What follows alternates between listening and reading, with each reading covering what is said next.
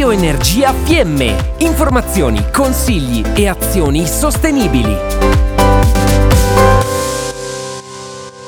Oggi distingueremo i pannelli solari termici dai pannelli solari fotovoltaici. Ricordiamo che i pannelli solari per il riscaldamento dell'acqua, detti anche pannelli solari termici, oltre a fornire acqua calda ad uso igienico, possono anche riscaldare l'acqua degli impianti di riscaldamento e perfino delle piscine. Il pannello solare termico utilizza l'energia termica del sole per scaldare l'acqua. È solitamente posizionato sui tetti delle case, oppure esistono dei modelli da balcone. Per riuscire a raccogliere la maggior quantità possibile di calore, sono solitamente di colore scuro e permettono di riscaldare un fluido detto termovettore, ossia un liquido che a sua volta viene utilizzato per riscaldare l'acqua di un serbatoio. Gli impianti fotovoltaici invece sono dei sistemi che permettono di generare elettricità grazie all'energia del sole, perciò sono composti da vari elementi, tra cui i pannelli solari fotovoltaici che hanno un funzionamento molto diverso da quello del pannello solare termico. Il pannello fotovoltaico è composto da celle fotovoltaiche, cioè dispositivi che catturano la luce del sole e la trasformano in corrente continua. La corrente continua viene trasformata in corrente alternata e così può essere utilizzata per portare l'energia elettrica in casa. Anche i pannelli fotovoltaici possono essere installati sui tetti delle case, ma anche in terreni o altre superfici esposte al sole come il balcone. Il loro aspetto è simile a quello dei pannelli solari termici, ma solitamente sono ricoperti da vetro temprato o materiale plastico trasparente, perché così l'energia solare Attenzione, non il calore, bensì l'irraggiamento del sole può penetrare meglio all'interno delle celle. Sia l'impianto fotovoltaico che i pannelli solari termici sono quindi un'ottima soluzione per ridurre i costi delle bollette. Ma cosa succede quando è notte oppure d'inverno in cui le giornate di sole sono rare e molto brevi? La luce solare delle giornate molto nuvolose non è sufficiente per garantire un'efficienza energetica pari al pieno sole di Ferragosto, anche se comunque una certa quantità di energia solare viene ugualmente assorbita. Se con il solare termico dovremo accontentarci di docce tiepide e veloci o di utilizzare una fonte alternativa per riscaldare l'acqua, con l'impianto fotovoltaico questo problema può essere aggirato con un sistema di accumulo. In pratica è possibile fare scorta di energia durante le giornate soleggiate, ricaricando delle batterie che potranno essere usate nelle giornate più grigie.